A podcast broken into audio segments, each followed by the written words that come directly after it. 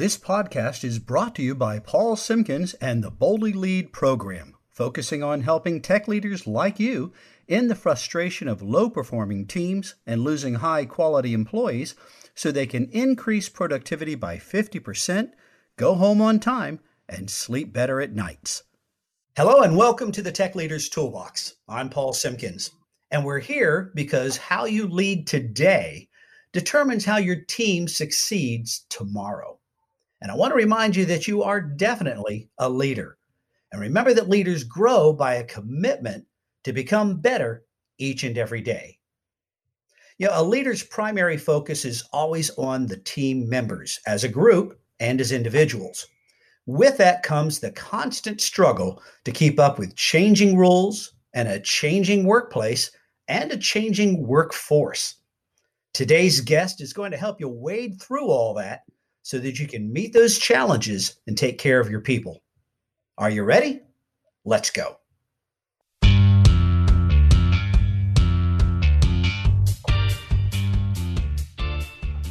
I'm pleased to have with me today Suzanne Lucas. She's a freelance writer who has spent 10 years in corporate human resources, where she hired, fired, managed the numbers, and double checked with the lawyer.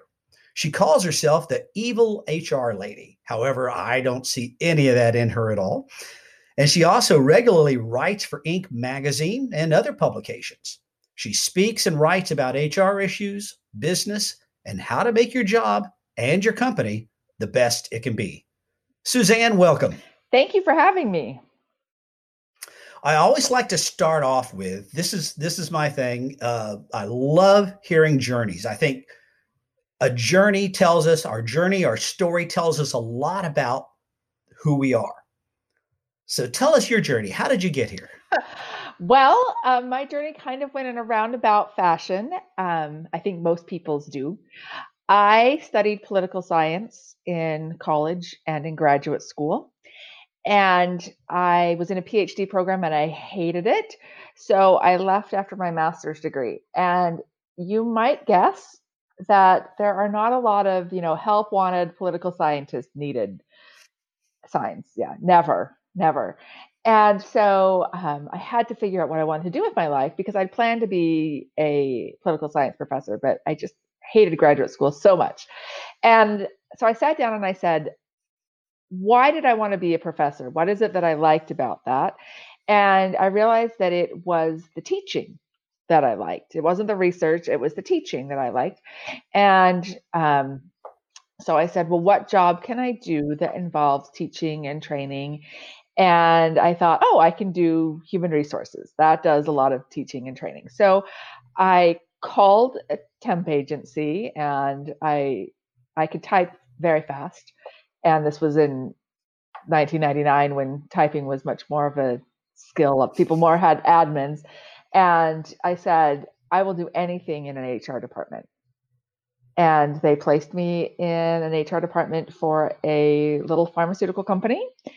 And I worked there for three months. And then they placed me in a uh, an HR department for a um, credit union um, covering a maternity leave. And I was there for three months So I had six months experience and then I landed a, a real job in HR. And to be honest, the reason why I got the job, and my boss said this directly, is because I was the only person that he could find that had any idea what HR did and could do statistics. So that was that uh, political science degree coming into play. Um, because you have to do statistics in in political science and so that got me the job and that's how I started down my career path. And it took me, oh, six or seven years before I finally did any training, which is why I went into HR in the first place. And um, I really liked it. it I was surprised. Um, it was kind of my dream career, but I also loved writing. And so I started this blog, Evil HR Lady, on the side, and I did it um, anonymously because I worked for a big pharmaceutical company and pharma is very conservative. And I thought for sure that people would freak out if they knew. And, um, and then the writing thing grew from there. And we, uh, my husband got a job in Switzerland and we moved. and I was going to take a year off to get the kids settled before I went back looking for a job. And I decided instead, you know what? I really like this writing and about HR and the speaking and all of that. So I just decided to stay with it. And now here we are. Right. So, so I'm curious, you know, again, you, from the story, you kind of fell into HR. I did. Does, and, and it seems to be a common story. Does anybody like start off with, I want to be an HR person? I mean, you know, I think that nowadays they do. Um, you know, I don't recall back when I was in school anybody studying human resources. I don't even know if it was a thing that you could study. Um, you could study business, and I'm sure there was HR classes. I don't know. I was in political science. I was busy discussing politics and philosophy because uh, that was helpful. but um, now there's a lot of people that get degrees in it. There's a lot of master's degree programs. There's organizational behavior, and you know, if I had to do it over again, um, a master's degree in organizational behavior would have been a much better choice than a master's degree in political science. But there you go. So, why the moniker "evil HR lady"? Because does anybody like human resources? Anybody outside of human resources like human resources? Yeah. No, they don't. Um, and it's because two reasons. One, we're the bad guys. We're the ones that deliver the bad news. You know, no one ever calls you into a meeting with your manager in HR to say, Hey, Paul, I just really wanted to let you know you're doing a great job and you're on track for that promotion. And I have Suzanne, the HR manager here, just just because. I mean, that doesn't happen you don't see HR as a regular employee unless you're in trouble. When you get called into right. your manager's office and there's the HR person sitting there, it's because you're being put on a PIP, you're giving a final warning, um, or you're going to be fired. So mm-hmm. normal employees don't see the behind the work that we do. They just see the the bad side and then we're the ones with the paperwork and the forms and all of the rules and um, kind of that you know school yard playground monitor thing. Yeah. the other side of it is we have built ourselves a really bad reputation in some areas. Um, hiring is one of them and um, you know for years and years and years the philosophy was there's more candidates than there are jobs, so we don't need to care about you. We can treat you terribly. We can mm-hmm. ghost you. Um, you know, we can lie to you, whatever. And that was just starting to change as the economy was going really great and hiring was going great. And companies were finally realizing that the candidate experience matters. And then we have this pandemic, and now mm-hmm. um, as of the last numbers I saw, we've had 10 million people file for unemployment. So I'm afraid that companies are going to go back down that path of, hey, we can treat candidates poorly, and that's that's an so you think. Thing. So you think some organizations will just kind of like, well, we were doing window dressing before, acknowledging that we had to had to actually care about somebody, but now now we can go back to doing the things the way we were doing them. Absolutely. I mean, it's it's yeah. absolutely going to happen again. The the yeah. difference is is that candidates aren't going to stand for it as much. I mean, your best candidates won't stand for it. People that are desperate, mm-hmm. and right now there's going to be a lot of desperate people, um, be will be willing to take whatever abuse um, recruiters and hiring managers can mm-hmm. throw at them. But as the economy improves, and fingers crossed, this is a temporary blip and everything is back to rosy shortly.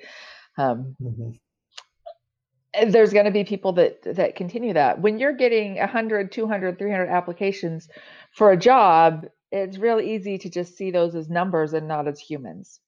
And right. we need to remember this is human resources um, mm-hmm. And uh, we can't treat people like that. I hope. Yeah, I see the same thing with with leadership. That you know we'll be making progress with a leader in terms of emphasizing how they need to spend time caring for their employees and uh, empowering their employees and equipping them, and they'll get on board with that. And then, like when we had the last uh, recession, even the little mini recession we had in there, there was that immediate retreat for some managers, retreating back into autocratic leadership, retreat, retreating back into that hard line of, um, you know, just basically, hey, just come in, do what you're told, and go. And or you know and or i expect you to spend 80 hours a week here and things like that. Right right. And they totally discount the reason why you hired the person in the first place you know we hired you because you mm-hmm. have these knowledge skills and abilities that we need but then suddenly everybody becomes a brainless lackey and i have to tell you how to do everything and then mm-hmm. it doesn't work as well and people don't understand why Right. So yeah, so hopefully we both have a challenge then ahead of us with uh, battling that. yep, we both do. Yeah, and it's interesting because you know you mentioned about employers typically ghosting candidates. You know, when when they don't fit the bill, just kind of ignoring them completely. And part of what I've seen is now HR managers and recruiters complaining that they're being ghosted by candidates. Absolutely. And and they're outraged about it. Like, how dare it you? It makes me laugh. I mean, for the record, you should not ghost anyone, no matter what side of the hiring desk you're on. But it makes me laugh now because for so many years, that was the modus operandi of so many recruiters and hire managers. You would have people come in for five, six, seven rounds of interviews and then never hear from the company again. And emails mm-hmm. went unanswered, phone calls went unreturned. Now, I get it when you have 300 people apply for a job, you're not expected to personally reach out to each one of those to say the position has been filled. But by golly, if someone comes in for an interview, you owe that person a response. And from the candidate side, if you go in for an interview, you owe the company a response as well. Nobody should mm-hmm. ghost, but boy, it makes me laugh that candidates are doing it now, or if they were before this horrible pandemic. We'll see. Yeah, and and and really, I mean, it it needs it for most people. It should be a red flag that you know if if you have to spend too much time chasing them down just to find out your status how are they going to treat you when they actually employ you? Well, I mean that's that's the thing. Why would I want to work for somebody that values my time so poorly? Um, and but companies think that that's the way to do it, and I think mm-hmm. actually the term talent acquisition drives me insane because talent is something that's natural, that's inborn, right? And acquisition, you just go get. And so when we right. acquire talent, what we're doing is we're looking for people that have everything that we need right off the bat and I'm just going to pluck them off the shelf. And if I don't want it, I'll put it back on the shelf and it should just be sitting there waiting for me until I wish to acquire it. Like I'm going shopping for milk or something. If I don't buy milk today, there's going to be milk tomorrow. I'll just go get it then. Candidates are not like that. First of all, talent means nothing. I'm an extremely talented pianist. I know because I never practiced. And yet every week my piano teacher praised my efforts until I got to the point where I couldn't go further on my natural talent. And I'm a mediocre pianist today. I'm extremely talented, but I'm very mediocre at piano because I didn't practice it. I didn't mm-hmm. work to build those skills. And so I want to make it clear that we're not acquiring talent. What we want to acquire is skills. And somebody that has mm-hmm. far less piano playing talent than I do is going to be a far better pianist if they put in that effort that I didn't put in. So I really hate the term talent acquisition so much. There you go. That's my rant. well, and, and, along the same lines, I've often made the argument that, you know, so much they talk about hiring top talent and it's not so much talent. I think you hire for attitude. Yeah. Uh, you know, talent can be developed. Talent can, a lot of skills can be learned. Right. But harder to teach somebody is the right attitude to where they are they have that teamwork attitude where they fit in with the rest of the team and work well with them and so forth and, and i'd much rather hire on attitude and character than i would on talent i would too and there's just just about anybody can learn to do just about anything if they work hard at it so does this person want to learn to do this job. And if they do, they can be trained to it. I mean, I'm not saying that you can hire Joe out of high school to be your vice president of customer affairs because the amount of training he needs to get to that point is years and years and years and years and years. But he can do it if he wants to. There's very few people out mm-hmm. there that can't do it if they if they really want to and they have the support from this from the um, companies you really need to have the companies focusing on training and development instead of searching for those unicorns they should be building their own a lot cheaper too people think training is oh, really yeah. expensive but it's so much cheaper than recruiting recruiting is expensive especially at the higher levels if you're hiring a headhunter yeah, what is it like two or three times what you're going to pay? Them? I don't know. Something. Recruit? Yeah. I don't know. It's ridiculous amounts of money. Um, oh yeah. Yeah, and I've and what's the old saying I've heard is you know if you think the cost of training them is high, think about what's the cost of not training them and keep, and they stay around. Right. That's exactly right. And they say, oh, but they might leave if I train them. Well, they might. They might stay if you don't. And honestly, people don't like to look for jobs. Job hunting mm-hmm. sucks. It's a horrible oh, yeah. thing. And they will only look if you're not the ideal place to work. Make yourself the ideal place to work and invest in training. Okay. With the changing environment we've got going on right now, uh, again, right now everybody's at home having with COVID nineteen. You know, we're on. Uh, I'm in the state of Florida, and we're on a stay at home it's not a not a strict order, but it's a suggested stay at home order, and uh, and actually our local county actually instituted a curfew even. Oh wow. Um, yeah, we won't go into all the constitutionalities. I uh, was going to say because the the the disease spreads more late at night. I mean, yeah. okay, I'll shut up. yeah. Well, and like they closed the boat ramps because they, while they suggested everybody stay at home, but you could go out for essential activities, and essential activities included like if you wanted to go boating or if you wanted to go hiking. Well, so everybody took that literally, and what they had was out at the local rivers and at the local boat ramps, they had all these boat full of people, all all cluttered together. You know, saying, "Yeah, you're not getting the point, people." but, um, but what are the potential HR red flags that a leader, leader needs to be aware of right now with this changing workplace and the and the changes that are going on right now? Well, first of all, right now is abnormal. There's nothing normal about this. And so for one thing, people working from home. Um, I love telecommuting. It's it's been my thing for many, many, many, many years. Um, but right now it's not normal. I mean, I'm an experienced telecommuter and I'm trying to work now with my kids. And my kids are teenagers, so they're self sufficient. They still wander in and out, they still make noise. Um, at the start of this, you asked me about the noise you could hear, and it's the my mm-hmm. upstairs neighbor's kids practicing their piano, which they do all day, every day, and they don't have a lot of talent. Anyway, but they'll be better than I am because they practice all day, every day. Um, I should go up and see if they're holding their fingers right. Um, so this is not normal. This is not a normal situation. And so any manager that expects the same level of performance out of their employees pre COVID 19 and during COVID 19 is going to find himself sorely disappointed. Mm-hmm. And it's not because your employees are bad or that work at home people are lazy.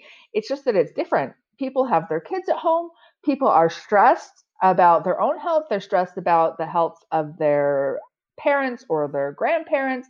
Um, they're stressed about their friends who have contracted this disease. They're stressed about the economy. Um, they're trying to get everything done with face masks on, and um, it's just not normal. So, my first thing for everybody right now is to take a deep breath and say, okay, we're going to allow everybody a little bit of latitude. Um, you know, normally one of my big mantras for people that want to work at home is working at home doesn't mean you don't need a babysitter. You know, childcare is mandatory for people working at home. That we're that we're rid of that right now. You know, that's that's not a rule right now. Um, mm-hmm. Everybody that has kids has their kids at home now. Um, another rule is that you know you need to make yourself available specific times or whatever. That's great if you can, but it's not always practical in this current environment. And we just really need to be flexible um, to each other, to our coworkers, to our employees, to our bosses. There's just a really, this is a really big time for flexibility. And it's a really big time for learning new skills and for dealing with problems in a different way. Problems didn't go away because you sent everybody to work from home. Um, your sexual harassers are going to find a way to sexually harass their coworkers, even though they're mm-hmm. not seeing them. And one of the things that I have noticed um, this is with my HR hat on. As you see these funny videos going around the internet of people that leave their Zoom on when they get up and they don't have pants on, or they take their phone to the bathroom. Ha ha ha! Isn't it funny? Some of them are making mistakes. Guaranteed, some of those people are doing it on purpose because they're getting their jollies out of flashing yeah. their coworkers. Guaranteed that is happening. And companies need to look out for that. I'm not saying we fire anybody that forgets um, that they're on camera because that's easy enough to do, but guaranteed those are not all innocent. Those are not all innocent. And we need to look out for those. And when we have someone that says, you know what, I don't want to be on camera because my coworker is kind of leering at me, it's kind of creeping me out. Okay, let's do that you know that's a simple a simple fix. And i think when we were talking the other week you mentioned as far as cameras go you mentioned that there were even some employers that because they wanted to keep tabs on their employees insisted they had to have their webcam on all day. Yeah. Oh my gosh. What a disaster that is. Um, and you know that assumes that everybody has a place that they can sit that's quiet, that's professional, um, and that they can stay there the whole time. And that's not the case right now. Even forget the kids. Um, if you've got a spouse or a partner or a roommate or a pet or anything, um, you know, you're going to be sitting at the kitchen table and people are walking in and out of of your view and of the view of your cameras. And holy smokes, let's look at the end product. This is so nitpicky, awful. It is such bad behavior. It's if you're doing this as a manager, you are a bad manager. Hands down, you're a bad manager. If your employees are not doing any work, fire them. There you go. Yeah, it, it comes down to that matter of trust. Is you know, because I I emphasize that with leaders is you know leadership is all about trust. They've got to trust you. You've got to be able to trust them, and and uh, insist that their camera be on all the times you can keep tabs on them is a strong signal you don't trust them. And it's a strong signal and, that you're too dumb to evaluate their work. Yeah, and if you don't trust them, why are they still working for right. you? Get rid of them. They're not trustworthy. get rid of them. Uh, and but along the same lines too, they need to evaluate. Well, why do I not trust them? Do I not trust them because they've done something untrustworthy, or simply because I have a story I tell myself that that all employees will be lazy if left to their own devices? Right. You know? Right. So, in some of the articles that you've written online, you've offered a perspective for leaders who worry about productivity in the work and home envir- work at home environment. So, what does a leader need to know about employees working from home? Well, I want to make it clear there's a difference between employees working from home when the world isn't ending and employees working from home right now. Because you should expect the same level of productivity from employees working from home that you do from employees working in an office. And actually, studies show you can expect generally higher um, productivity from employees working at home if they want to work at home. Not everybody wants to work at home. And that's become very clear in this crisis. There's a lot of people that are like, I can't wait to get back to the office. So that's, we're talking about now. You need to lower your expectations for productivity and you need to raise your level of compassion right now. This is not easy for anybody. There's nobody in the world right now who is like free of worry and concern. Nobody. The whole world. We're all together. Yay. We're all united in this cause. So chill out a little bit. Offer the support that you can. Ask your employees what they can do and what they can't do. Um, and try to work together. And some jobs translate really well into working from home, and some some don't. Um, you know, my brother is a high school teacher, and they had to switch, you know, overnight from classroom to online. And he got the nastiest letters from parents saying, you know, well, you're just, you know, doing nothing and and you know, you think that spending 40 minutes a week while my kid does these work and he's like, I'm working 12 hours a day um, while trying to help my own kids with their schoolwork. And um, his wife is also works in the school, and um, he's at high school and she's in an elementary school. And so between the two of them, they're trying to do teaching their students. At the same time, they're helping their kids. And he's like, I'm working 12 hour days, 16 hour days and you're yelling at me because I'm not doing enough for my kid. We can't see the behind the scenes work going on from a lot of people. Yeah. A lot of jobs have really just switched, and education is a big example of this. And I'm telling you right now, you can quote me on this, that um, this is forever and it ever will make a change um, in how in how companies work. So, what's one tip or one thing a leader can do or apply today to add value to their team? One thing that an, a, a leader can do today to add value is to listen, listen to what people need, um, and be willing to make changes to meet those needs. And that's your customers and your employees. Listen to both. Suzanne, thank you for your time today. You are welcome. I'm sorry about my child. See, I told you this is not normal. Well, again, if I if if I didn't have the dog occupied in the other room, if I had the dog in the room with me, that'd be an issue. But uh, uh, everybody else is off somewhere. While you're here, take a moment right now to go ahead and subscribe to the Tech Leaders Toolbox podcast. You'll find the button to subscribe right here on the page. Do that, and you'll always be up to date on the bold and innovative leadership principles we're sharing here. Oh, and come join the Tech Leaders Toolbox Facebook group as well, where we'll all discuss these concepts in more detail and answer your questions. So subscribe today and share this with your friends.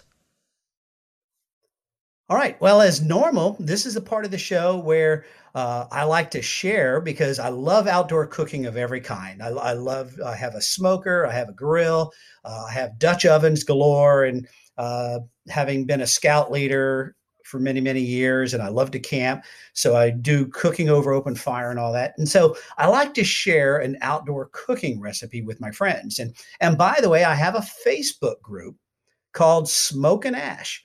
And I invite you to come out there. And out there, me and my friends were sharing all kinds of outdoor cooking recipes and ideas. And of course, a lot of them are into gimmicks and toys, and they'll share the latest gimmick or toy that they've discovered as well. You know, automatic lighters and things like that. So, so it's a fun little group called Smoke and Ash and you can find it out there in uh, Facebook. And again, come join us out there. All the recipes I share on the show, I post out there as well. And the recipe I wanted to share with you today, this is a, I, I wanted to, lately I've been sharing recipes since everybody has the kids at home. I wanted to share recipes that are kid friendly. They're easy for kids to make if they want to be part of it, but also kids will really love them. And this one, I think adults love them too. Uh, the, one of the times when I did this with our scouting group, with all the parents involved and everything else, we ended up doing this for like an hour and a half making this dessert. and it's called. Uh, I actually originally got this off of a, uh, a a show, online show called Campfire Cooking, and they called it one thing, and I call it darn goods because that was one of the things when we made them. Somebody said these are darn good, so that's what we call them as darn goods. So here's what you need in order to do the darn goods. You need some wonton skins, which you can buy in the produce section. They come in a package. The wonton skins. You need bananas, ripe bananas or strawberries. You can use either ones. Uh, I like to use the bananas. They come out pretty good that way. And you need chocolate chips. Uh, you can use the mini ch- morsel chocolate chips if you want, or other kinds of chips if you don't like chocolate chips. Uh, chocolate syrup is an option for this, and powdered sugar. And then you're also going to need some canola oil or peanut oil. Now to cook it, you need either a uh, a skillet or a or a pot that you're going to use. I usually again will use a cast iron skillet or a cast iron uh, Dutch oven that can go over top of a, a fire. And you'll need a steel slotted spoon, and you're going to need some paper towels for this.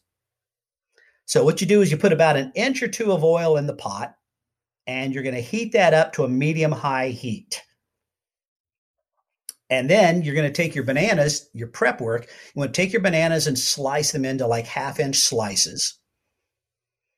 Uh, going across. So you make a little disc out of them, basically. Uh, with the strawberries, you're going to halve them or quarter them.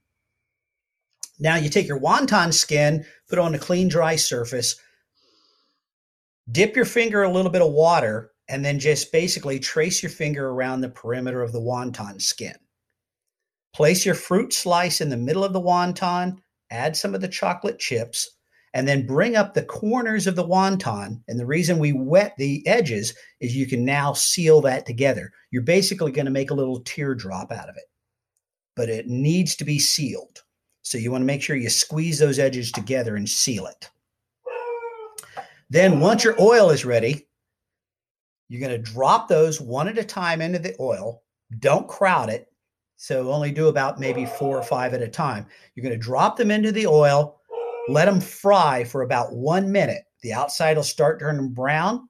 Take your slotted spoon and dip them out, and then put them on a paper towel to dry.